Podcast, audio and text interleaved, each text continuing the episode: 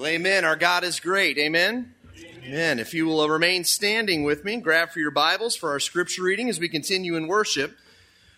And turn in your Bibles to Luke chapter 7. So we'll be reading verses 36 through 50 as Pastor Bruce continues in a series altered Encounters with Jesus. And our text for this morning comes from Luke chapter 7, verses 36 through 50, in a lesson titled Pharisee and Prostitute. And we're going to use this text as Pastor Bruce preaches through this this morning. So follow along in your Bibles as I read. If you need a Bible, there's a Pew Bible right in front of you. And you can turn to Luke chapter 7, 36 through 50. One of the Pharisees asked him to eat with him. And he went into the Pharisee's house and reclined at table. And behold, a woman of the city who was a sinner, when she learned that he was reclining at table in the Pharisee's house, brought an alabaster flask of ointment and standing behind him at his feet, weeping, she began to wet his feet with her tears, and wiped them with the hair of her head, and kissed his feet, and anointed them with the ointment. Now, when the Pharisee who had invited him saw this, he said to himself, If this man were a prophet, he would have known who and what sort of woman this is who is touching him, for she is a sinner. And Jesus answering said to him, Simon, I have something to say to you. And he answered, Say it, teacher. A certain moneylender had two debtors. One owed 500 denarii and the other, the other 50. When they could not pay, he canceled the debt of both. Now, which of them will love him more? Simon answered, The one, I suppose, for whom he canceled the larger debt. And he said to him, You have judged rightly. Then turning toward the woman, he said to Simon, Do you see this woman? I entered your house. You gave me no water for my feet but she has wet my feet with her tears and wiped them with her hair. You gave me no kiss, but from the time I came in, she has not ceased to kiss my feet. You did not anoint my head with oil, but she has anointed my feet with ointment. Therefore, I tell you, her sins, which are many, are forgiven, for she loved much. But he who is forgiven little loves little. And he said to her, Your sins are forgiven. Then those who were at table with him began to say among themselves, Who is this? Who even forgives sins? And he said to the woman, Your faith has saved you. Go in peace. Heavenly Father, we come to you this morning and we thank you for your word. And we thank you for the lessons and the truth that you teach us through it. We thank you for pastors in our church who study your word, who, uh, who teach truth. Thank you for Pastor Bruce and his preparation for this message. Lord, may we have open hearts and minds to hear what you have for us this morning. We just thank you for your word and help us to be changed by it. In Jesus' name, amen. Well, let's begin with a question here. You're driving down the highway, kind of just dazing off in your own world, thinking about your to do list, what you need to do, and before long, you see flashing red lights in your rear view mirror. And so, being the, uh, the citizen that you are, you, you pull over to the side of the highway and, uh, and then the policeman gets out of the car and comes up to your window, and that's when you begin to try to sweet talk your way out of a speeding ticket. How many have been there, done that? A few of us, me included, have been there and done that. Hasn't worked. Uh, but you have tried to use every excuse you could think of to get out of a speeding ticket. And if you think drivers come up with some unbelievable excuses when they're trying to talk their way out of a ticket, you should hear the stories that turn up on insurance companies' accident forms. Several years ago, the Toronto Sun newspaper printed a few samples from actual accident reports, such as a pedestrian hit me and went under my car. Here's another one. In an attempt to kill a fly, I drove into a telephone pole. Another one. I had been driving my car for 40 years when I fell asleep at the wheel and had an accident. Here's another one. I had been shopping all day for plants and was on my way home. I reached an intersection. A head sprang up, obscuring my vision. I did not see the other car. Here's one more. The pedestrian had no idea which direction to go, so I just ran over him. Kid you not, these are actual accident reports that people have submitted to insurance companies as to the reason to why they had an accident. Here's some more. The telephone pole was approaching fast. I was attempting to swerve out of its path when it struck my front end. Coming home, I drove into the wrong house and collided with a tree I didn't have. The guy was all over the road. I had to swerve a number of times before I hit him. An invisible car came out of nowhere, struck my vehicle, and vanished. And then the last one. The indirect cause of this accident was a little guy in a small car with a very big mouth. Perhaps you've been there, done that. How easy it is to come up with excuses for our mistakes. Unfortunately, it is also quite easy to excuse our sin. In fact, it's, it's just human nature to avoid taking responsibility for our sin and even seeing ourselves as sinners. And so this morning, as we continue in our series, uh, Encounters with Jesus, we're going to see two specific people here in Luke chapter 7 who, who responded very differently to their sinfulness and the forgiveness that is offered in Jesus Christ. The first person we are introduced to in this encounter is a man named Simon. He is a, a high class Pharisee and he responded with arrogance and contempt. The second person we're introduced to in this encounter is an unnamed woman. Uh, more than likely, she is a uh, low class prostitute, and yet she responded with humility and love.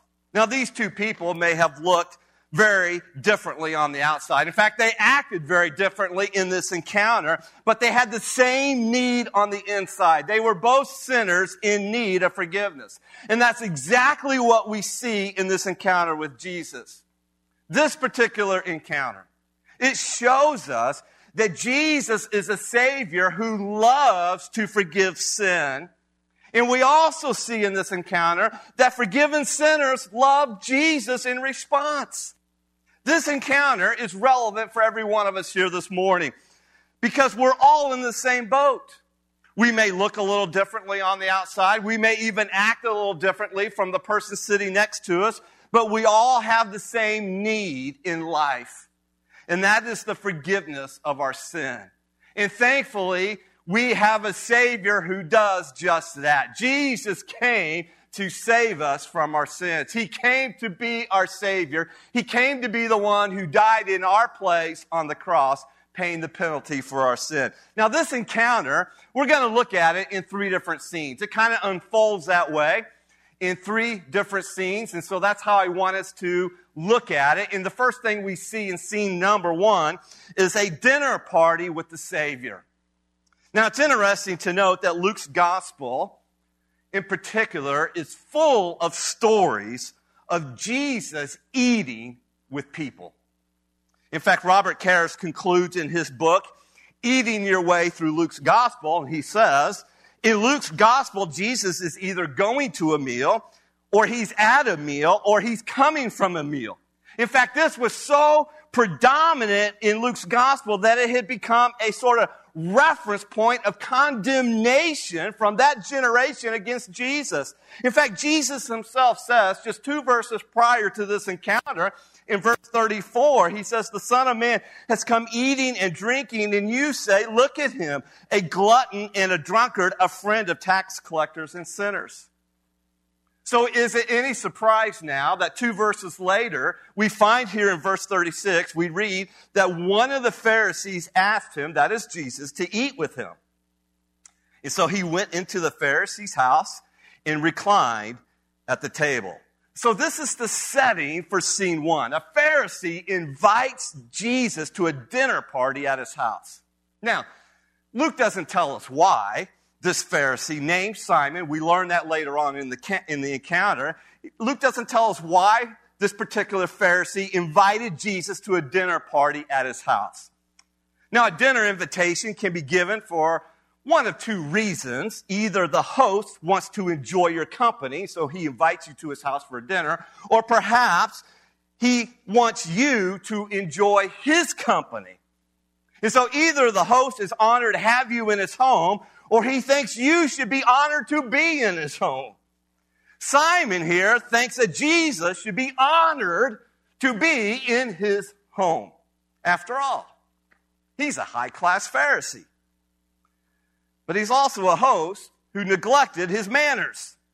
Now, upon entering Simon's house, we are told here that Jesus immediately reclined at the table, which was just a normal way of eating a meal in that culture.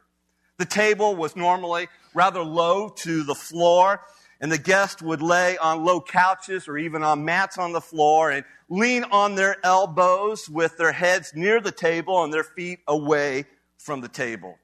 It was also customary to have the feet of your guests washed before the meal. But as we'll see in a moment, Simon neglected this act of hospitality. That's why we're calling him the host who forgot his manners. Now, you may be wondering, well, what is a Pharisee? I've heard that term, that group of people, but what is a Pharisee exactly? Well, Pharisees were, were actually the largest and even the most influential religious group in Jesus' day. Pharisees were very strict in obeying the law of Moses found in the Old Testament. They were also very zealous in living a life of morality. Therefore, they were also highly respected among most people in that day. Now, the Pharisees at this point in time in the life of Christ were also beginning to oppose Jesus because Jesus was now calling them out for their hypocrisy. And so perhaps, maybe, Simon's lack of hospitality toward Jesus was somewhat intentional here. Maybe it's just a little bit of a dig in at Jesus. However, in that day, it was also considered very prestigious to invite a traveling visiting rabbi over for dinner. And so Simon, this high class Pharisee, invited Jesus to a dinner party at his house, and Jesus gladly accepts. Now, it helps to know something about dinner parties in biblical times. Homes in that day and age, in that culture, were more open to the street. And so a wealthy man like Simon would host his guests more than likely in a, in a courtyard either uh, surrounded by his homes or even outside of his home, but somewhere in a courtyard. In fact, you might think of a dinner party such as this. It was a more like a semi-public occasion, more like a block party rather than a di- private dinner. It was also not uncommon for people who were, who were not invited to the dinner party to, to actually stop by, to, to listen to the conversation as the dinner guests sat around the table and they would sit on the edge of the courtyard, listen in. In fact, it was also the social custom of the day that they would actually wait till the end of the dinner party and eat whatever food was left over. But what was not so common is what happened next in this encounter. While they were eating, something surprising happened. Something so surprising that Luke introduces it with a exclamation. He says, and behold. In other words, he wants to grab your attention with this. And behold, because it comes out of nowhere. Look what Luke writes in verse 37. And behold, a woman of the city who was a sinner. When she learned that he, that is Jesus, was reclining at the table in the Pharisee's house, brought an alabaster flask of ointment and standing behind him at his feet, weeping, she began to wet his feet with her tears and wiped them with the hair of her head and kissed his feet and anointed them with the ointment. And then notice Simon's response to all this in verse 39. Now, when the Pharisee who had invited him saw this, he said to himself, in other words, he's, he's saying this, he's thinking this, this is what is in his heart. If this man were a prophet, so he's speaking of Jesus here, he would have known who and what sort of woman this is who was touching him. For she is a sinner. And so, in this unexpected interruption at dinner, we see a very clear contrast between the extravagant love of a forgiven sinner and the scornful contempt of a self righteous Pharisee. Notice, first of all, this interruption that a sinful woman crashes the dinner party and she outwardly displays the extravagance of her love. You might be asking, well, who is this woman? Well, we don't know who this woman is. Luke does not tell us her name. In fact, the only thing we know about this woman is that she was a quote sinner. Now, right away, we all can identify with her, can we not? Or at least I hope you can. I hope you see yourself as a sinner. Because all of humanity is in the same boat here. We are all sinners. We are born that way, and we choose to do that in life. We assume that she was some kind of prostitute. Since Luke describes her as a, a quote, woman of the city, which gives the connotation here of sexual sin. But it really doesn't matter because a sinner is a sinner, whether she was a gossip or a call girl, she is still a sinner. And this is why she came to Jesus. As sinful as she was, listen, she knew that Jesus was the friend of sinners. In fact, his friendship with sinners is so apparent throughout the Gospels as Jesus has shown compassion to sinners who stand outside of the people of God. And so when this woman heard that Jesus was reclining at the table at Simon the Pharisee's house, she ran to him with her perfume, hoping to just worship at his feet. At first, the woman simply stood there looking at Jesus, gazing at him, not daring to touch him. But as she stood there, she was overcome with this emotion. Here was the Savior who forgives sin. And she thought about all the sins she had done using her body in the service of Satan, but somehow she knew that Jesus had mercy on her. And then, as you might imagine, the tears started to flow tears of relief, tears of joy, tears of love, as she is overwhelmed by the grace that God had given her in Jesus Christ. In other words, she is weeping with gratitude of her sin forgiven. As the woman looked down, she realized that her Savior's feet were now wet with her tears. And without even thinking, she began to wipe them with her hair. That was bad enough in that day for a woman with her reputation to show up at a Pharisee's house uninvited. But in those days, in that culture, let me tell you, it was downright shameful for a woman to let her de- hair down in public. But this woman, let me tell you, she no longer cared what other people thought. She only cared about worshiping her Savior. And so she wipes his feet with her hair, and then she begins to kiss his feet as well.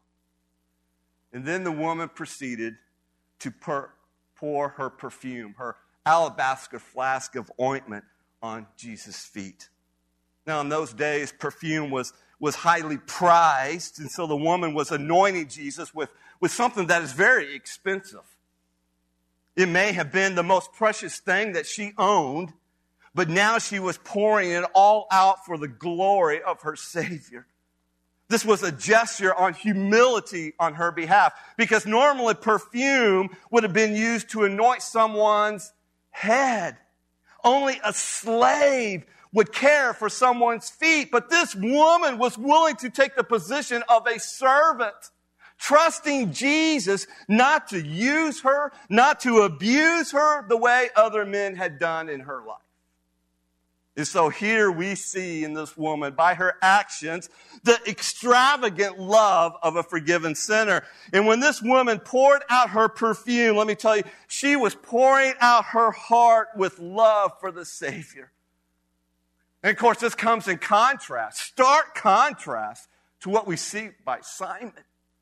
Simon the Pharisee looks at the sinful woman and inwardly he conveys the scorn of his contempt. Simon the Pharisee, he did none of these things that the woman did. In fact, he, he was offended by what this woman was doing. He was, he was even embarrassed by her outward display of emotion for Jesus Christ. Luke tells us in verse 39, look at it again. Now, when the Pharisee who had invited Jesus saw this, he said to himself, If this man were a prophet, he would have known who and what sort of woman this is who is touching him, for she is a sinner. Spoken like a true Pharisee of that day. Can you just detect a little bit, or rather a whole lot, Simon's attitude here towards this woman? It's an attitude of judgment. Simon's attitude was judgmental. He was quick to condemn other people for their sins. And when he did, he placed them in a totally different category from his own. He was righteous after all. She was a sinner. This was typical of the Pharisees that we see in the Gospels. They were, they were always looking down on people while at the same time looking up at themselves.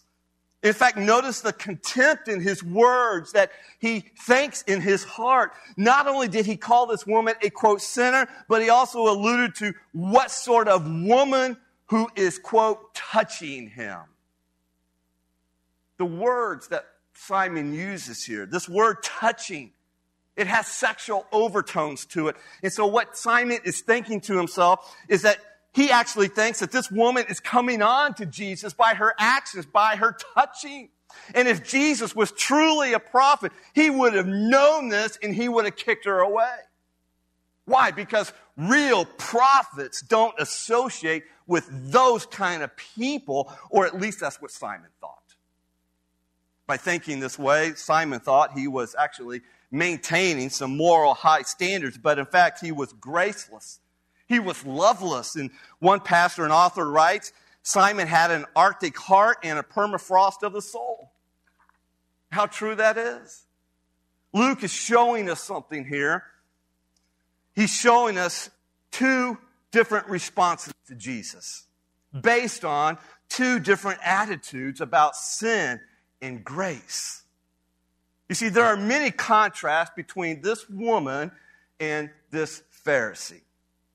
But the major difference was this. Only one of them believed that God had grace for sinners. And so without even saying a word, it's interesting. In this encounter, this woman speaks. She doesn't speak at all. Nothing's recorded of her speaking. And so without saying a word, this woman, she proved by her actions that she trusted Jesus for the forgiveness of her sins. But Simon, listen to me, he had no room for grace in his religion. He believed that grace was unavailable to sinners like this woman, and it was unnecessary for a self righteous man like himself. And so, as Simon sat there at the table, muttering to himself and thinking unkind thoughts about this woman, Jesus interrupted him and said to him, Simon, I have something to say to you. And that brings us to scene two in this encounter. Scene two is all about an after dinner story by the Savior. Luke writes in verse 40, look at it with me. And Jesus answering said to him, which that's kind of interesting because Simon never asked Jesus a question. Simon's just kind of muttering under his breath, thinking these thoughts, and Jesus answers him and said to him, Simon, I have something to say to you. And he answered, Say it, teacher. So it's very clear here that Jesus knows what Simon is thinking. That's a scary thought. Which means God knows what we are thinking. Listen, our thoughts are not hidden to God. Our hearts are not hidden to God. Simon was about to find out in real time, in real life, that Jesus really was a prophet. Not only did Jesus know what kind of woman who was washing his feet, but Jesus also knew what kind of man was sitting across from him at this dinner table. And so Jesus tells a little parable. Jesus tells a story of our sin debt. Notice this. Here's the basis of the story, or the summary of the story, I should say. Jesus tells a short story of two debtors to illustrate our sin debt. Now, just picture yourself in this encounter. Because by this woman interrupting the dinner party, let me tell you, that just that sent a shockwave through the dinner party. And as if the dinner guests needed more fireworks now at the party, this after dinner story told by Jesus was now a huge explosion. The story is found in verses 41 and 42. Look at it with me, where Jesus says a, a certain moneylender had two debtors. One owed 500 denarii and the other 50. And when they could not pay, he canceled the debt both. And then Jesus asked Simon the heart penetrating question in verse 42 now, which of them will love him more? Now, the answer is rather obvious, but notice the way that Simon answered in verse 43. The one, I suppose, for whom he canceled the larger debt. Now, of course, Simon was right in his answer 500 denarii. Let me tell you, in that day and age, that was the equivalent of almost two years' worth of wages. And let me tell you, anyone forgiven a debt that large would be eternally grateful. And so Jesus says to him in verse 43 to Simon, You have judged rightly. Now, what's the meaning of the story here, the parable that Jesus told? Well, let me break it down for us in two points. First of all, the story does not deal with, the point of the story is not dealing with the amount of sin in a person's life but rather the awareness of that sin in our hearts. And so Jesus proceeded now to apply the story to Simon in verse 44. Notice what Jesus does in doing so. It says, Then turning toward the woman, he said to Simon, Do you see this woman?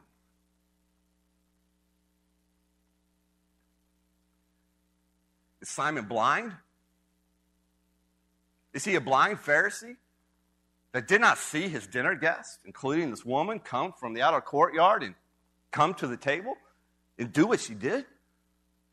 Well, in one sense, Simon, yes, he saw the woman.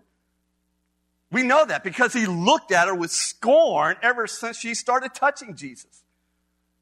But in another sense, Simon did not see this woman at all at least not the way God saw her. And so Simon's great problem was that he could not see this woman as a forgiven sinner. He could only see her as the sinful woman that she had been. And so Jesus said, Simon, here, listen up. Let me help you see this woman. And so as Simon looked at her with his physical eyes again, Jesus tried to help him see himself as well. Jesus tells him in verses 44 through 46, look what Jesus says here. Simon, I entered your house. You gave me no water for my feet, but she has wet my feet with her tears and wiped them with her hair. Simon, you gave me no kiss. But from the time I came in, she has not ceased to kiss my feet. Simon, you did not even anoint my head with oil, but she has anointed my feet with ointment. You see, Simon had done almost nothing for Jesus as a host. He was a host who forgot his manners. He did not even fulfill the basic, simple duties of a host. In fact, his rude response shows that Simon had almost as much contempt for Jesus as he had for this woman. And so rather than honoring Jesus with just common hospitality in that day and culture, Simon treated Jesus with, with this arrogant indifference. He may have been religious, all right, as a Pharisee, but he had absolutely no love for Jesus Christ as the Savior. By contrast, and that's what Luke is doing for us here. He's drawing a comparison and contrast. And by contrast, this woman did everything she could for Jesus. She did everything Simon failed to do and more. This woman surpassed Simon in every respect. So what made the difference? Well, to Jesus, the answer was rather obvious. She had been forgiven of her many sins. And so Jesus said to Simon in verse 47, Therefore, I tell you, her sins, which are many, are what? Forgiven. For she loved much. But he who is forgiven little loves little. So the point of the story is that the woman loved so much because her many sins were forgiven. So, what did this woman's extravagant love for Jesus say about her? Man, it proved that the great debt of her sin had been forgiven. Listen, everyone knew that she was a sinner, including the woman herself, and also Jesus, who did not overlook her many sins. Nevertheless, this woman was fully forgiven. And this meant that she was no longer defined by her past, no longer defined by her sins. Somewhere along the way, Luke doesn't tell us, this woman had met the Savior, Jesus Christ.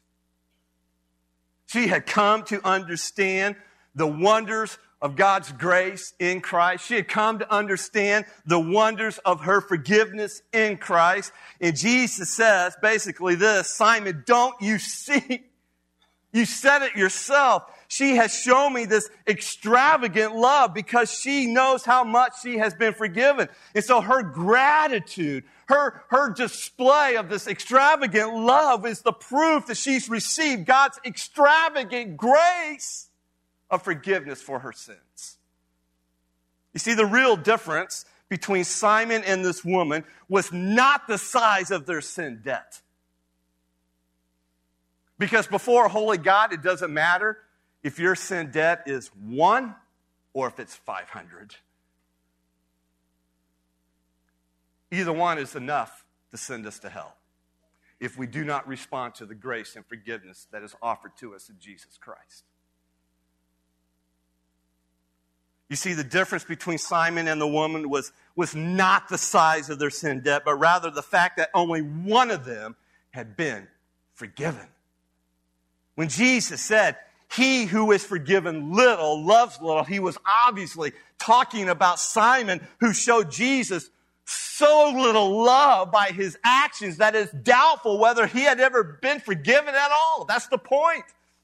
I can almost imagine Jesus asking Simon, has it ever dawned on you that the reason you have neglected to show me even the common courtesies of a host is that you have no concept of your need of the forgiveness of your sins? Simon, those who love me much are those who just can't get over how much they have been forgiven and set free from the bondage of their sins. Now, don't miss the order of all this it's rather important. First comes the forgiveness of our sins through Christ's substitutionary death on the cross for us. And then comes our grateful response of love to Jesus Christ. You see, in this encounter, Jesus has been reasoning from love back to forgiveness. But the forgiveness comes first. Sometimes the wording here in verse 47, it, it may give the impression that it's the other way around. That it was the, the woman's love that somehow led Jesus to forgive her. Her sins, which are many, are forgiven, for she loved much. But the word for here, it almost seems to suggest that her love was the cause of her forgiveness. However, that interpretation goes against what the rest of Scripture teaches, which is justification is by faith alone, not by our works. It's not faith plus works that we are justified before a holy God. It is justified by faith in the works that Jesus has done for us, not that we do. And so the woman did not earn forgiveness by her love, even her extravagant love. Rather, the point of Jesus' story is that her love was the proof of her forgiveness. Jesus' point is that the person who now realizes they are aware of how much they've been forgiven has great love now for the one, the only one who can forgive them. And that is Jesus Christ. The Christian Standard Bible translates verse 47 this way Therefore, I tell you, her many sins have been forgiven. That's why she loved much. But the one who is forgiven little loves little. So this woman's love, it was not the cause of her forgiveness of sins, but rather the evidence of her forgiveness. And all of this leads us to the third and final scene in this encounter with Jesus, where we see table talk, or rather we hear of table talk about the Savior. Now remember, this is a dinner party, and there are more guests than just Simon the host and Jesus. There are other guests who have been invited to this dinner party. And so you might imagine a rather large table with all these guests seated around the table. And then, as I said, there's the uninvited guests surrounding, kind of observing, listening in on the conversation and what's taking place. And so while all this is going on, what we see with the woman and her extravagant love, and they overhear the conversation that Jesus has with Simon. And so you can imagine if you're a dinner guest at the table sitting, you are observing all this. You are hearing all of this. And they started talking among themselves about Jesus because, after all, that's what people do. We talk. We call it gossip.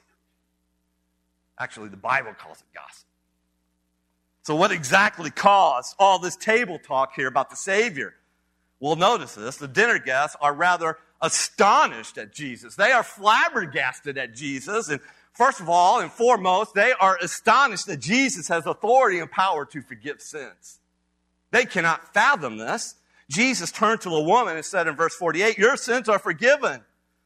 Now, she already knew that, but now Jesus reassures this woman that her sins have been forgiven and that she now stands forgiven before God. And so whatever this woman was in the past, here in front of Simon the Pharisee, here in front of all these other dinner guests, Jesus does something for her.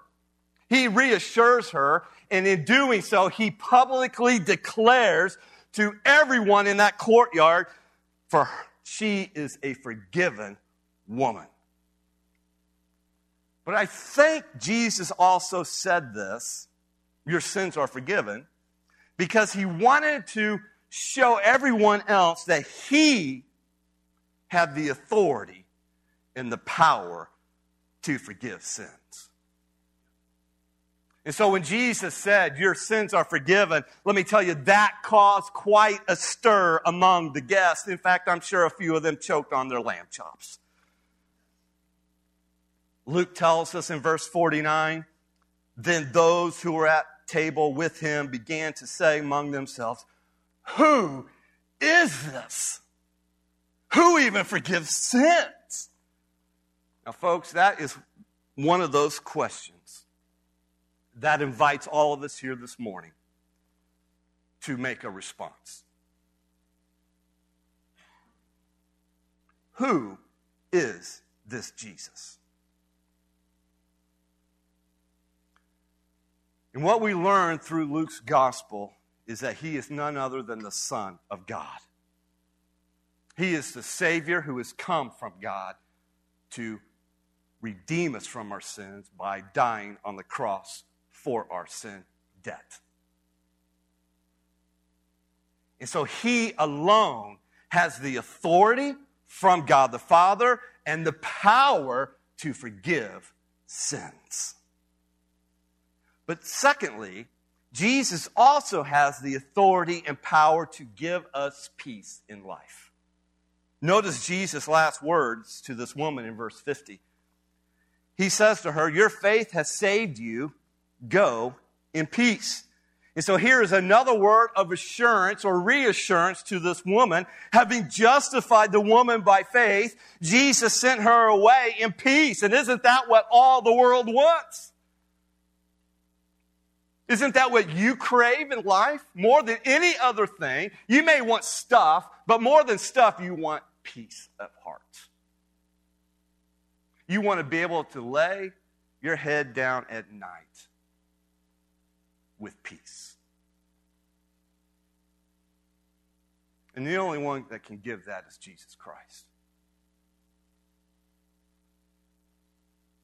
You see, again, it was not her love for Jesus that saved her. It was her faith in Jesus Christ as her Savior. And because God now accepted her as a forgiven sinner, she could now live in peace, loving and worshiping and serving her Savior, Jesus Christ. Think about it.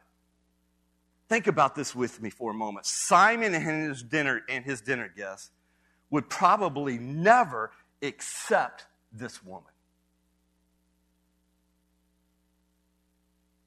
She would remain outside of their circles.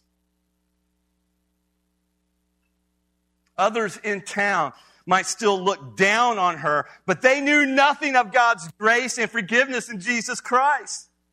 You see, she, now, she could go in peace because of why? Not because other people accept her and include her. She could go in peace. She could live in peace because her future was secure in the hands of God. She belonged to God as a forgiven sinner and she expressed that gratitude with much love for the Savior.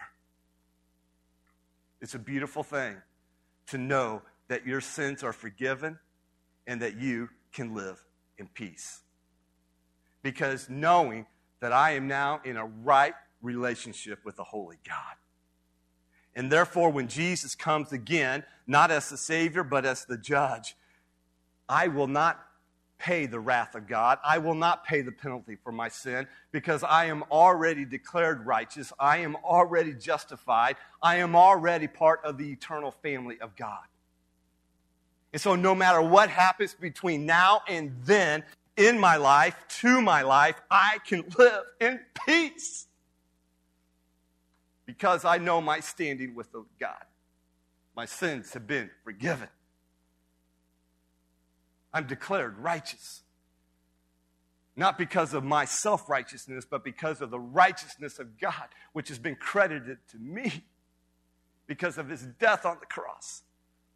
And so, as we prepare our hearts to participate in communion, what, what we call the Lord's Supper, let me ask you this question Have your sins been forgiven through Jesus Christ? Do you know that forgiveness? Do you know the peace that comes as a result of that? And if so, then what love are you showing Jesus in return? This woman displayed the extravagance of her love, and she didn't care what anybody thought about it. That's how grateful her heart was for the forgiveness of her sins because she was aware of her sins in the one who had forgiven her. And as a result, she loved much. And so I asked, do you know that kind of forgiveness? And so, what is your love like to Jesus Christ? How have you shown that? How do you walk through life displaying that with attitude and actions? Because the most important lesson from this dinner with Jesus is this those who are forgiven much love much. Listen, a life of love for Jesus. It is the grateful response of a sinner who has found forgiveness in Jesus. In other words, those who love Jesus much are those who just can't get over how much they've been forgiven of their sin debt by Jesus and because of Jesus. It is not just an awareness of your sins, but rather it is an awareness of the forgiveness that you have received in the payment that Jesus went through for you. What he did for you on the cross to give you that forgiveness that now compels you in your life, daily life, to love Jesus more and more. Just think this woman was an uninvited guest at Simon's dinner table. She had to crash the party. But in Jesus Christ, get a load of this. We, we here as believers in Jesus Christ, we are invited to the Lord's table. We get to participate freely because of what Jesus Christ has done for us. And so, as believers in Jesus, we are invited to come to this table to remember, first of all, the sin debt that He paid with His death on the cross. We are invited to come to this table to give thanks for His shed blood that redeems us from our sin and His resurrected body that empowers us to live in peace. With your heads bowed. Heavenly Father, oh, thank you. Thank you for your Son, Jesus Christ, and what he accomplished on the cross for our sins. For it is only in him that we find grace and forgiveness and peace in life. And so help us to see not only our sin, but also the forgiveness we have received in you and because of your work on the cross. May we show our gratitude by loving you more and more each day. We pray this in Jesus' name. Amen. As we get ready to participate in communion, the Lord's Supper is for those who are believers in Jesus Christ. It's not for just anyone here. We're glad that everyone is here. We're grateful that you are here to worship with us. But the Lord's table is for those who have received Jesus as their Lord and Savior, and that is you. You have confessed that Jesus Christ is your Lord by trusting Him for your salvation. Then you are invited to the Lord's table to remember and give thanks again for what Christ has done for you. If you identify with Him in baptism and commit to His body and a membership of a local church, may not even necessarily be this church, then you are invited to the Lord's table to participate. Now, if you're here this morning and that does not describe you, you're not yet a Christ follower, again, we welcome you to come and worship with us like you have today, to come next Sunday. And we invite you to watch what the family of God will do here in a moment. And when you watch, my prayer for you is that you see a picture of God's grace for you in the juice and in the bread because it is that juice that represents the shed blood of Jesus Christ on the cross. It is the bread that represents his body, his broken body on the cross, as well as his resurrected body because he is alive as we celebrated last Sunday. And so as we participate and you're not ready to participate, then watch, knowing that all of this is a picture of God's grace and love for us. As the music begins to play. You're free, maybe not all at once, maybe give a few moments for the lines to die down. You're free to stand and go to one of these four high top tables and remove the lid if you're the first one and to grab the juice and the bread. They're stacked on top of one another, so just grab one and take it back to your seat. And as you take it, either before or after, I encourage you to give thanks. Give thanks for your salvation in what Jesus Christ has done for you.